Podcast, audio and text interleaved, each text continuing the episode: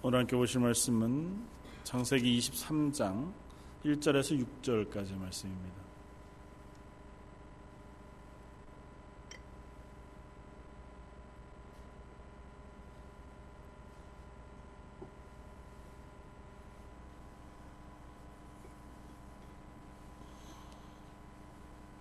창세기 23장 1절에서 6절까지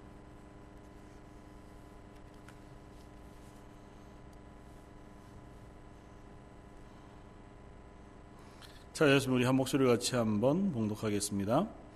사라가 127세를 살았으니 이것이 곧 사라가 누린 햇수라.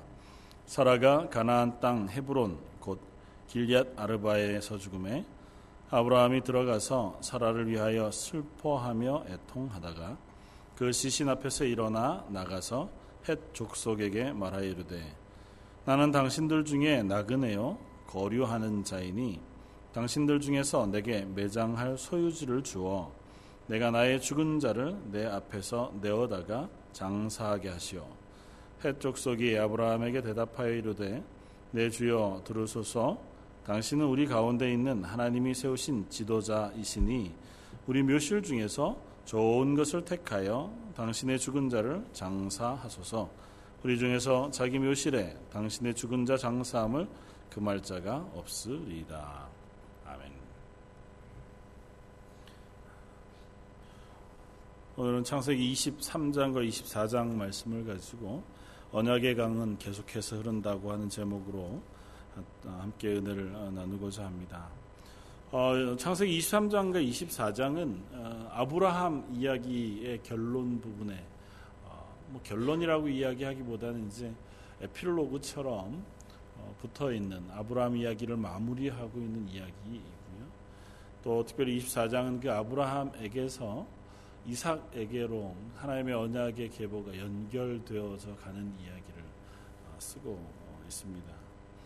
음, 그래서 어떻게 보면 23장과 24장의 이야기는 특별할 것이 별로 없습니다. 23장에서는 아브라함의 아내인 사라가 죽고 아브라함이 그 사라를 위하여 어, 매장할 어, 무덤, 뭐 중동 지역이었으니까 굴 속에 매장하는 어, 그 굴 하나를 어, 사고 그 굴에다가 어, 사라를 매장하는 이야기.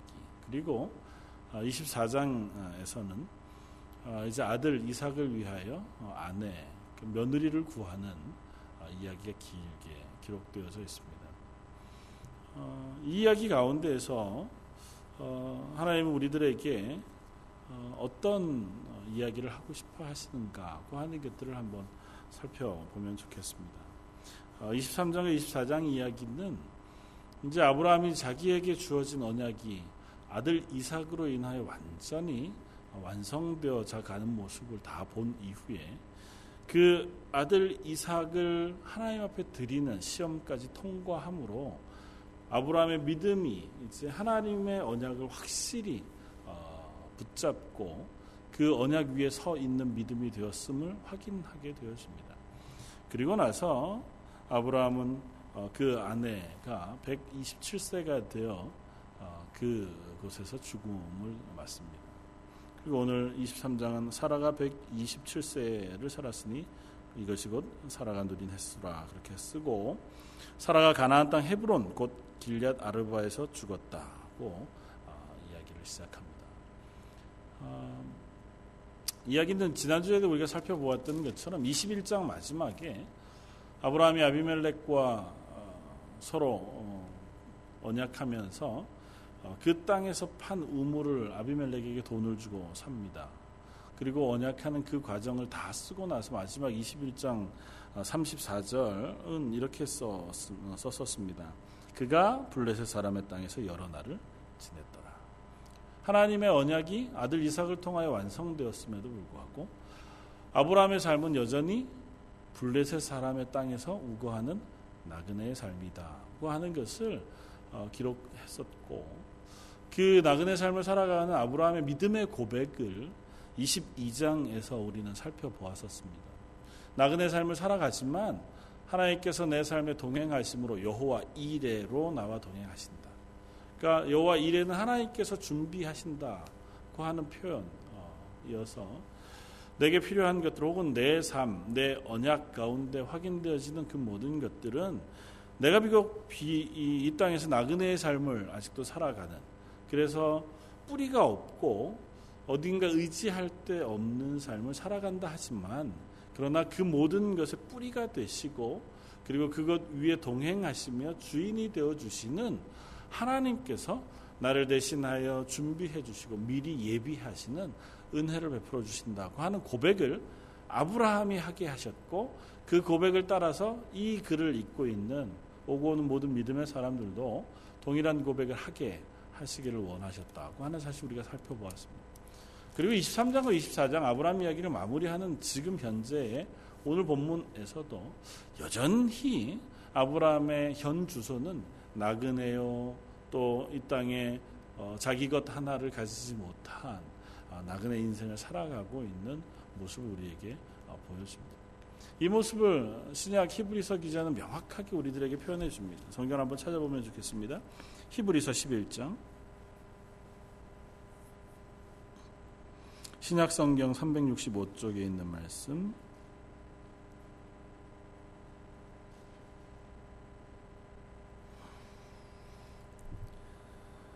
히브리서 11장 8절 9절 어, 우리 좀뭐 길지만 16절까지 한번 같이 읽으면 좋겠습니다. 8절부터 16절까지 히브리서 11장 8절부터 16절까지 같이 한번 읽겠습니다. 믿음으로 아브라함은 부르심을 받았을 때에 순종하여 장래 유업으로 받을 땅에 나아갈새 갈 바를 알지 못하고 나아갔으며 믿음으로 그가 이방의 땅에 있는 것 같이 약속의 땅에 거류하여 동일한 약속을 유업으로 함께 받은 이삭 및 야곱과 더불어 장막에 거하였으니 이는 그가 하나님이 계획하시고 지으실 터가 있는 성을 바랐습니다. 믿음으로 사라 자신도 나이가 많아 단산하였으나 잉태할 수 없는 있는 힘을 얻었으니 이는 약속하신 이를 믿부신 줄 알았습니다. 이러므로 죽은 자와 같은 한 사람으로 말미암아 하늘의 허다한 별과 또 해변의 무수한 모래와 같이 많은 후손이 생육하였느니라.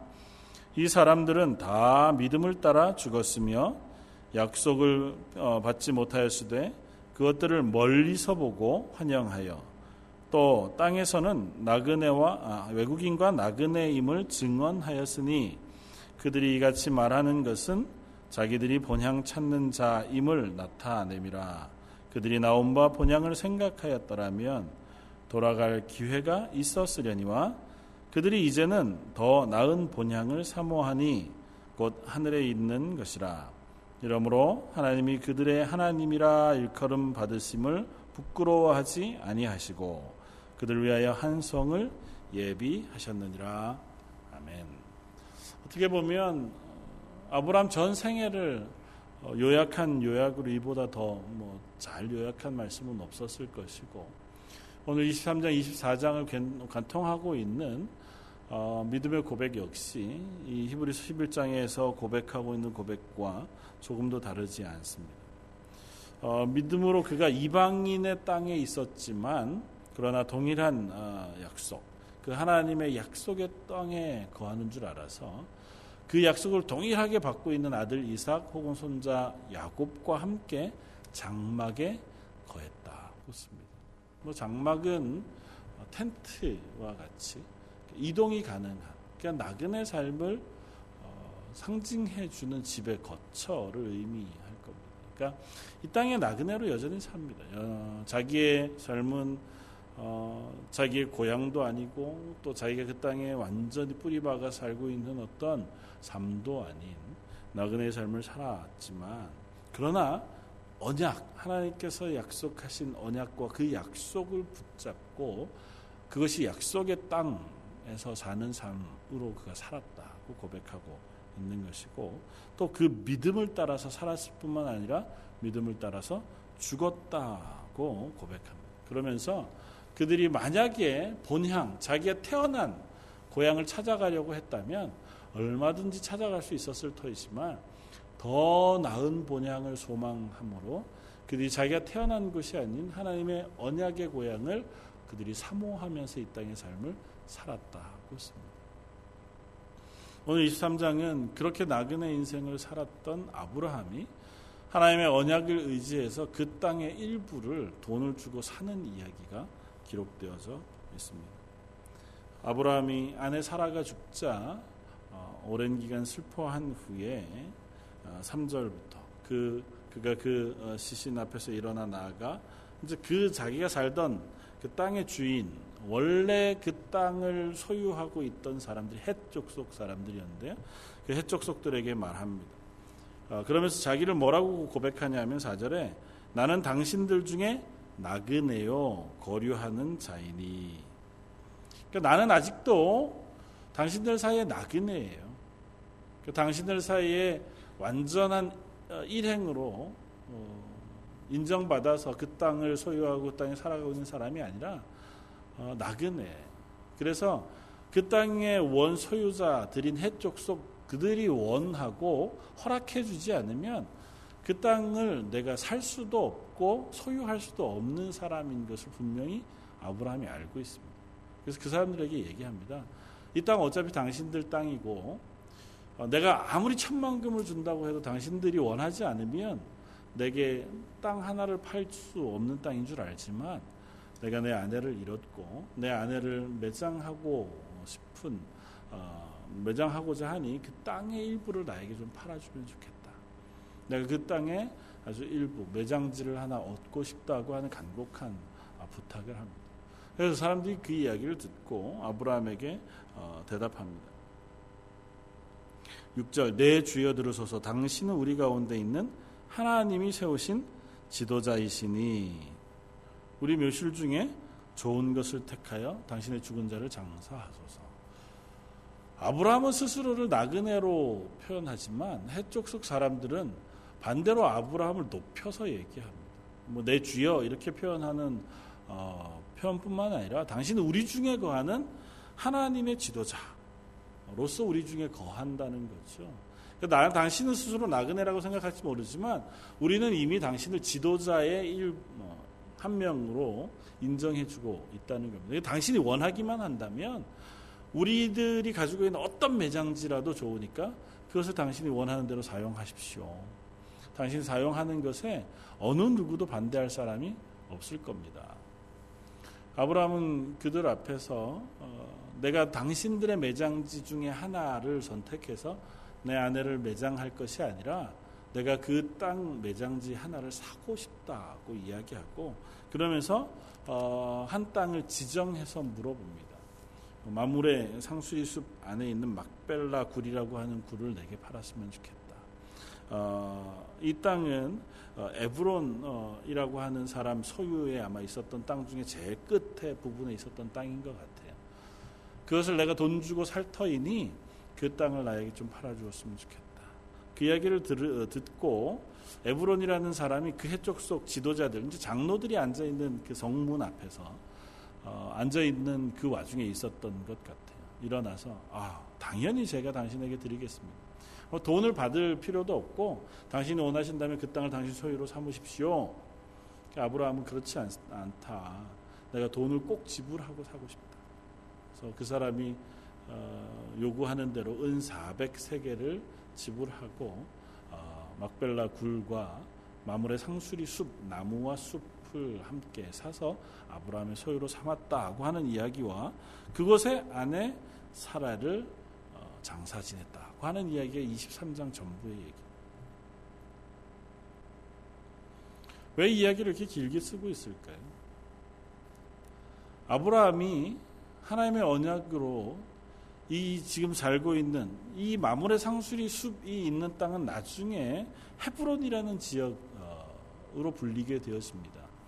헤브론은 어디냐 하면 이스라엘 백성이 광야 40년을 살아가는 그 첫머리에 가나안 땅을 정탐하러 들어갔다가 와서 우리는 도저히 이 땅을 정탐 정복할 수 없습니다.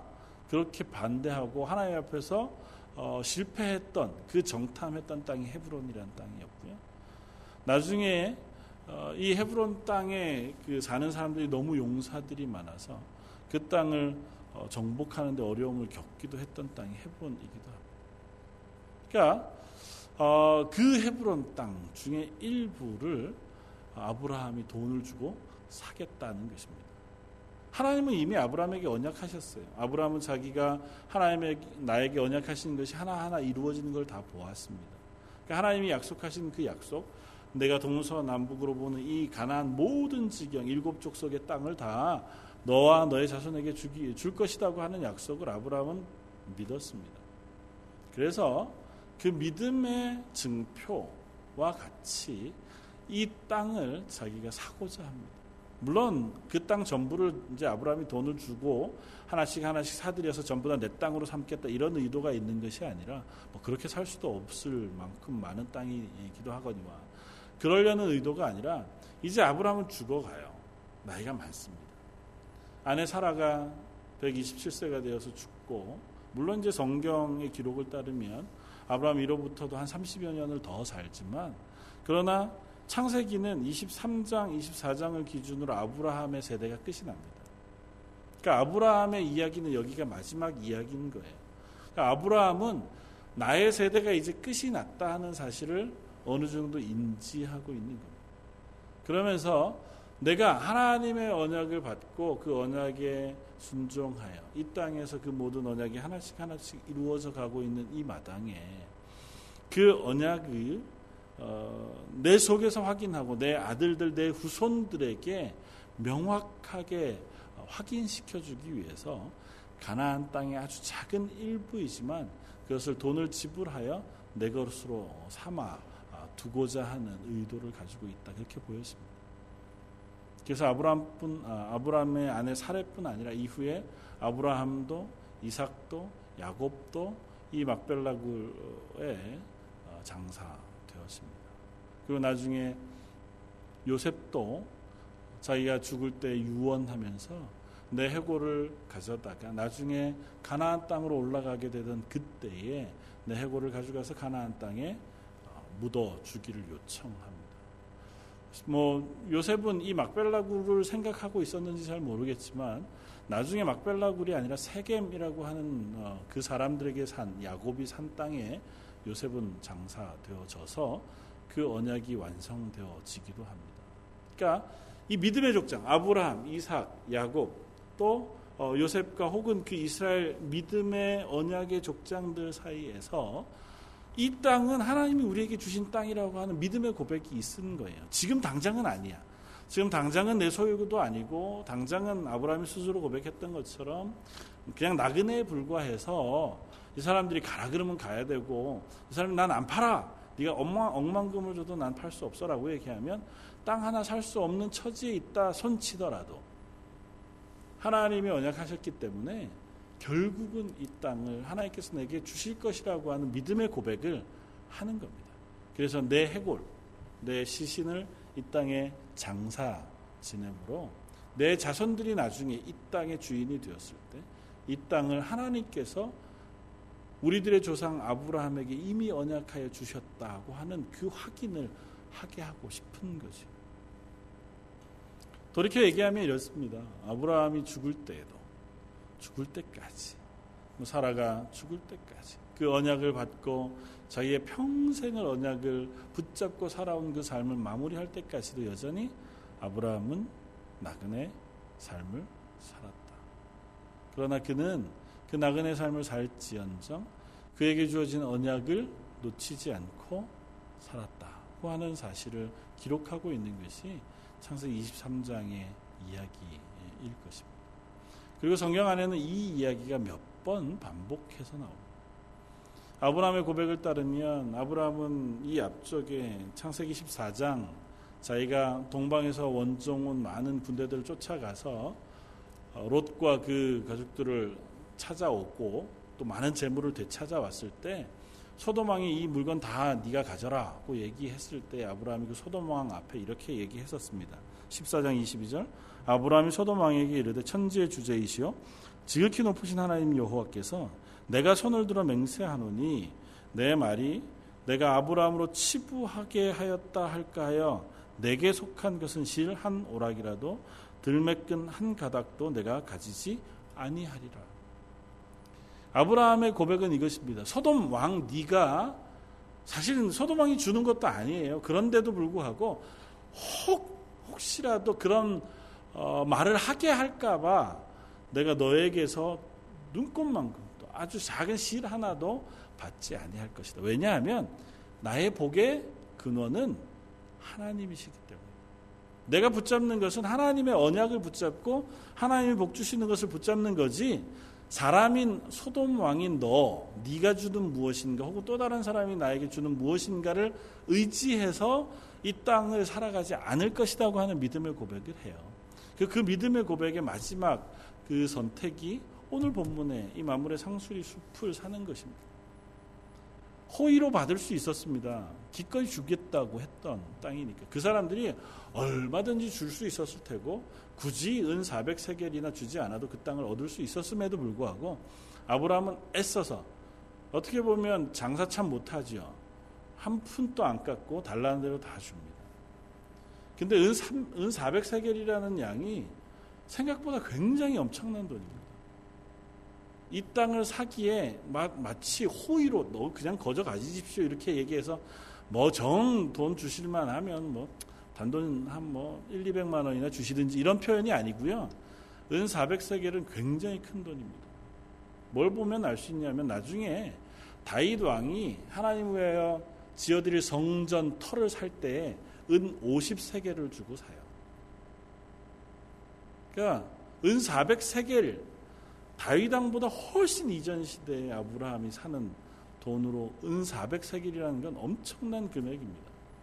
그럼에도 불구하고 아브라함이 이런 방구하지 않고 은 400세겔을 다 주고 그 땅을 삽니다. 내가 이 땅을 얻는데 너의 호의로 얻었다고 하는 얘기를 내가 듣지 않겠다. 어차피 이 땅 하나님이 내게 주실 땅이지만 그 땅을 얻는 그 모든 과정도 내가 하나님에 의해서만 이 땅, 하나님의 은혜에 의해서만 이 땅을 가질 것이라고 하는 고백이 아브라함의 고백 속에 있는 것이고 그 고백이 결국은 아브라함 이후에 그 자녀들에게로 계대되어 계승되어서 가진다고 하는 사실을 볼 수 있습니다. 그리고 그 뒤를 이어서 24장은 그 아브라함이 자기 아들 이삭을 위하여 며느리를 구합니다. 그런데 특이한 것은 아들 이삭의 면, 아내를 구하기 위해서 이 가나안 땅에서 사람을 구하지 않고 멀리 자기가 떠나온 고향, 특별히 하란이라고 하는 곳에 자기의 아주 신뢰할 만한 신복 종 하나를 보냅니다. 낙타 열 마리에다가 갖은 어, 귀한 보물들을 다 실어서 먼 길을 떠나 보냅니다. 그러면서 아브라함 24장 1절에서 9절까지 아브라함이 이 종에게 몇 가지 어, 부탁을 어, 합니다. 그 가운데 가장 중요한 고백은 24장 7절 말씀일 겁니다. 24장 7절 어, 하늘의 하나님 여호와께서 나를 내 아버지의 집과 내 고향 땅에서 떠나게 하시고 내게 말씀하시며 내게 맹세하여 이르시기를 이 땅을 내 씨에게 주리라 하셨으니 그가 그 사자를 너보다 앞서 보내실지라 내가 거기서 내 아들을 위하여 아내를 택할지니라. 어, 이야기를 다 하면 이렇습니다. 너 내 고향, 내가 원래 떠나온 내 고향으로 가서 그 곳에서 내 아들 이삭을 위하여 며느리를 얻어라. 얻었으면 하나 얻었으면 좋겠다. 뭐 이미 아브라함은 나이가 많아서 아브라함이 가기도 좀 어려웠을 것이고 또 다른 이유가 있습니다. 아브라함도 자기 아들 이삭도 이 하나님 주신 이 땅을 떠나서 고향으로 돌아가게 하고 싶지 않다고 선언합니다. 그리고 내 아들 이삭을 위해 이 가나안 땅에서 아내를 얻게 하기도 싫다는 것입니다. 그러니까 아브라함은 이 종에게 두 가지만 명확하게 얘기하면 하나는 이삭을 위하여 가나안 땅 여자를 아내로 얻지 말아라. 두 번째는 어떤 경우도 아들 이삭을 데리고 떠나왔던 고향으로 가지 말아라. 혹시 며느리 될 사람이 이곳으로 안 올 수 있잖아요. 사실은 굉장히 먼 거리거든요. 남의 나라고. 남의 나라로 종 하나가 가서 우리 주인이 아내를 얻는데 가시겠으면 이른다고 따라올 사람이 누가 있어요. 그런데 혹시 안 따라온다 하더라도 이삭을 데리고 그걸로 그 길로는 가지 말아라. 그러면서 한 고백이 아까 제 7절의 고백. 뭐라고요? 나를 고향 땅을 떠나서 이 땅으로 가라고 명령하신 하나님께서 지금까지 나와 동행해 주셨어요.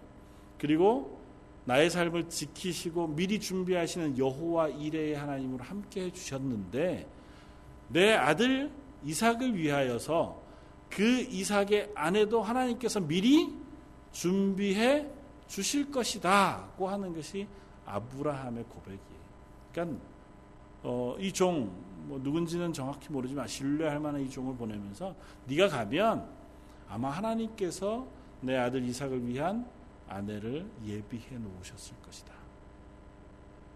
만약에 그 사람이 너를 따라오고자 하지 않는다면 네 맹세가 다 아무것도 아닌 것으로 그것을 어, 안 해도 좋다. 그 자유를 주기까지 해서 보냅니다. 그리고 이 종이 가서 결국은 리브가라고 하는 여인을 만나게 되고 그 리브가를 만나서 그 리브가의 어, 오라비와 아버지를 통해서 어, 이 리브가를 데리고 어, 다시 가나안 땅으로 되돌아오는 과정을 24장 전체가 수고했습니다. 그래서 24장 전체에 거듭거듭 반복해서 나타나는 단어가 하나 있습니다. 하나님께서 이 일을 앞서 행하셨다고 고백하는 고백이 거듭거듭 반복되죠 나옵니다. 이 종이 먼저 어, 그 길을 떠나갑니다. 24장 10절 이에 종이 그 주인의 낙타 중 열피를 끌고 떠났는데 곧그 주, 그의 주인의 모든 좋은 것을 가지고 떠나 메소포다미아로 가서 나홀의 성에 이르렀다. 그렇게 하고 그것을 한 어, 이제 하나님 만나게 하실 사람을 만나야 되는데 이 종이 어떻게 해야 할까 하는 고민이 있잖아요. 어, 뭐 막막할 거 아닙니까? 전혀 남의 나라 남의 성에 갔는데 여기서 아무나 아가씨 하나를 데리고 가다 이럴 수는 없는 거 아니에요. 그러니까 이 종이 기도합니다. 하나님 앞에서 하나님 앞에 어, 기도합니다. 그래서 하나님 앞에서 기도하면서 하나님께서 어, 만나게 해 주시든 소녀, 아리따운 소녀를 내가 어, 데리고 가겠습니다. 그러면서 하나님께서 이 일을 하게 해주십시오. 그러면서 한 가지 기도를 합니다. 내가 어, 한 소년, 이 우물가에 물기를 오는 소년, 소녀에게 내게 마실 물을 좀 주기를 요청하게 할 것이고 마실 물을 주는 소녀가 나에게 마실 물만 주는 것이 아니라 내 데리고 낙타에게도 물을 준다면 그 소녀, 그 여, 어, 여인은 하나님께서 예비하신 줄 알고 어, 내가 그에게 말을 걸겠다고 하는 어떤 뭐 조건 비슷한 기도를 하죠. 그리고 리브가를 만나게 되고 리브가가 그와 같은 일을 행합니다. 그래서 리브가와 그 식구에게로 가서 만나 보니 아브라함의 형제 어, 중에 어, 하나님께서 선택해 놓으신 이인 것을 발견하게. 그래서 이 종의 고백 나중에는 아브라함의 어, 맨 처음 보냈을 때의 고백 그리고 이 종의 고백 리브가의 고백 그리고 리브가의 아버지 오라버니의 고백 속에 거듭 나타나는 것은 무엇이냐면 하나님께서 이 일을 행하셨다면 하나님께서 이 일을 앞서 정하셨다면 하나님께서 은혜를 베푸셔서 이 일을 어, 만나게 하셨다면 혹은 만나게 하신다면 이라고 하는 고백을 거듭거듭 어, 하고 있습니다. 12절 그가 이르되 우리 주인 아브라함의 하나님 여호와여 원하건대 오늘 나에게 순조롭게 만나게 하사 내 주인 아브라함에게 은혜를 베푸소서. 26절 어, 이에 그 사람이 머리를 숙여 여호와께 경배하고 이르되 나의 주인 아브라함의 하나님 여호와를 찬송 하 나이다. 나의 주인에게 주의 사랑과 성실을 그치지 아니하였사오며 여호와께서 길에서 나를 인도하사 내 주인의 동생 집에 이르게 하셨나이다. 쭉 넘어가서 50절 라반과 부두엘이 대답하여 이르되 이 일이 여호와께로 말미암았으니 우리는 가부를 말할 수 없노라. 리브가가 당신 앞에 있으니 데리고 가서 여호와의 명령대로 그를 당신의 주인의 아들의 아내가 아내가 되게 하라. 아브라함의 종이 그의 말을 듣고 땅에 엎드려 여호와께 절하고. 그러니까 계속해서 아브라함이 아들 이삭을 위하여 며느리를 얻습니다. 그리고 그 일을 신뢰할 만한 종을 통해서 보내 얻게 하는 그 과정 속에 이 하인도 또 리브가도 또 리브가의 오라버니와 아버지도 어, 또 그곳에서 되어지는 모든 일 가운데에서도 하나님께 감사하고 하나님의 은혜를 구하고 하나님께서 인도해 주신 대로 일이 진행되어진다는 고백을 계속 하고 있습니다. 이 일을 통해서 성경을 읽는 많은 사람들 혹은 이스라엘 백성 처음 읽는 이스라엘 백성들에게 어, 하나님이 이 이야기를 하고 싶어 하시는 것입니다. 아브라함을 인도하셨던 하나님, 아브라함과 언약하셨던 하나님, 그 여호와 이레의 하나님께서 아브라함의 대가 끝남으로 그 약속을 끝내신 것이 아니라 아브라함의 아들 이삭에게도 하나님께서 그 언약을 이끌어가고 계시다. 고 하는 사실을 이 이야기를 통해서 확인시켜 주고 있는 겁니다.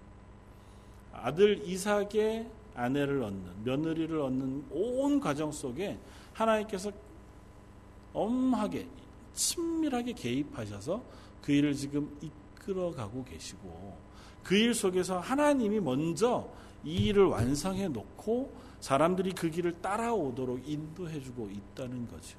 나중에 이삭 이야기가 끝나고 야곱 이야기가 시작될 때도 똑같이 그 이야기는 반복이 되었습니다. 그러니까 하나님께서 아브라함하고 언약하시고 또 새로운 언약을 이삭과 하시는 것이 아니라 아브라함에게 하신 언약이 이삭에게로 자연스럽게 이끌어 연결되어져 가고 있고 그 연결 과정 속에서 하나님은 먼저 이들을 위하여 준비하신 길, 그 길로 어, 이삭을 또 야곱을 이후에 오는 이스라엘을 혹은 오고 오는 저와 여러분들이 그리스도인들을 인도해 주고 계시다고 하는 사실을 성경이 이야기하고 싶어 하는 것. 그러니까 우리의 삶이 어, 아브라함이 아닙니다. 우리의 삶이 이삭도 아니고 또뭐 초대교회 성도들과 또 다릅니다. 그럼에도 불구하고 우리를 부르시고 하나님의 자녀 삼으신 하나님께서 우리의 삶에 부으시는 은혜와 복 그리고 우리를 이끌어 가시는 그 이끌어 가심은 아브라함에게 하셨던 것과 조금도 다르지 않고 그 아들 이삭에게 하셨던 것과 조금 다르지 않으며 초대교회 성도들에게 부으셨던 은혜와도 조금도 다르지 않다는 사실을 이 말씀을 통해서 우리에게 확인시켜 주고 계시는 겁니다. 물론 우리가 선 자리가 여전히 낙인의 삶일 수 있습니다. 아브라함이 그랬던 것처럼 그 뭐 뒤이어 나오는 야곱의 고백이 그러했던 것처럼 우리들의 인생이 여전히 나그네 인생 속에 서 있는 삶을 살아가게 되어질지 모릅니다. 그러나 그 가운데에서 하나님 이것 하나를 붙잡으시기를 우리에게 요청하고 있는 거죠. 내가 여호와 이래로 너희와 함께 있다고 하는 사실. 우리가 다 알지 못해요. 히브리서 11장의 고백처럼 이 땅에 살아가는 동안 갈 바를 알지 못하고 갔던 아브라함처럼 우리의 미래가 현재 현재가 어떤지는 우리가 다 모를 때도 있습니다. 심지어 우리에게 어떤 고난과 어려움이 닥칠 때에는 성경적으로 그것이 무엇이다라고 확답해 줄 만한 답이 분명하지 않을 때도 혹시 있을지 모릅니다. 다 설명되기 어려운 때 도대체 왜 나에게 이런 고난이 있을까라고 하는 것에 대해서 명확한 설명을 하기가 어려운 때도 종종 있을 수 있습니다. 우리의 지혜로는 다 알지 못하는 삶의 시간들을 우리가 걸어갈 수도 있습니다. 그러나 그 모든 삶 위에 한 가지는 명확하다는 거죠. 나를 부르신 하나님의 부르심이 확실하다면 그 하나님 우리의 삶에 한 번도 떠나지 아니하시고 우리와 동행해 주고 계시다는 것입니다. 우리가 느끼든지 느끼지 못하든지 우리가 알든지 아직 믿음으로 완전히 고백하지 못하든지에 관계없이 하나님은 우리의 삶과 동행하고 계시고 우리의 삶을 붙잡고 계시고 인도해 가신다고 하는 이야기를 이 창세기 저자는 우리들에게 말하고 싶은 겁니다. 아브라함의 인생을 통과하면서 또 아브라함의 인생이 이제 마무리되고 그 아들 이삭의 삶이 시작되어지는 이 마당에 하나님은 시종 여일하게 똑같이 그들의 삶 가운데 개입하시고 그들과 동행하시며 그들을 인도해 가시고 그들을 붙잡고 계시다는 사실을 우리에게 말씀해 주고 있다는 것입니다. 사랑 성도 여러분, 우리들의 삶도 그 하나님의 은혜 가운데 은혜 장중에 붙잡혀 있다고 하는 사실을 믿음으로 고백하며 살아가는 삶일 수 있길 원합니다. 불확실하지만 하나님 정말 내 삶을 하나님께서 붙잡고 계시다면 왜 이렇습니까? 하고 하는 어, 답답함이 때로는 일어날 수 있지만 그럼에도 불구하고 그래도 날 위하여 가장 소중한 예수 그리스도를 이 땅에 보내시고 그분의 생명 그 보혈의 피를 십자가에서 흘려 나를 하나님의 자녀 삼으신 그 하나님께서 나와 동행하시고 또 그 은혜를 오늘도 우리들에게 부으신다는 그 믿음의 고백을 붙잡고 살아갈 수 있는 저와 여러분들 되시기를 주님의 이름으로 부탁을 드립니다. 한번 같이 기도하겠습니다. 감사와 찬양을 받으시기 합당하신 주님 아브라함의 삶을 다 돌아보건대 그가 이 땅에서 여전히 나그네의 인생을 살고 나그네의 인생으로 어, 끝이 나는 것 같아 보이지만 그를 부르신 하나님의 부르심과 그를 이끌어 가시고 그를 복의 근원 삼으시며 하나님의 귀한 은혜 가운데 놓으신 그 하나님의 인도하심과 동행하심은 변치 않고 아브라함에게서 이삭에게로 이삭에게서 야곱에게로 흘러 내려가고 있음을 저희가 봅니다. 그 구원의 은혜, 그 언약의 강물이 지금 오늘 하나님의 백성이라 고백하며 이 예배의 자리에 서 있는 저희들에게도 면면이 흘러내려와서 저희들의 삶을 지키시고 인도하시고 동행하시는 줄 믿습니다. 그 믿음을 가지고 오늘 하루를 또 한 살아내며 그 믿음을 의지하여 하나님의 은혜를 또한 누리며 살아가는 저희 런던 제일장로교회가 되게 하여 주옵소서. 오늘 말씀 예수님 이름으로 기도드립니다. 아멘.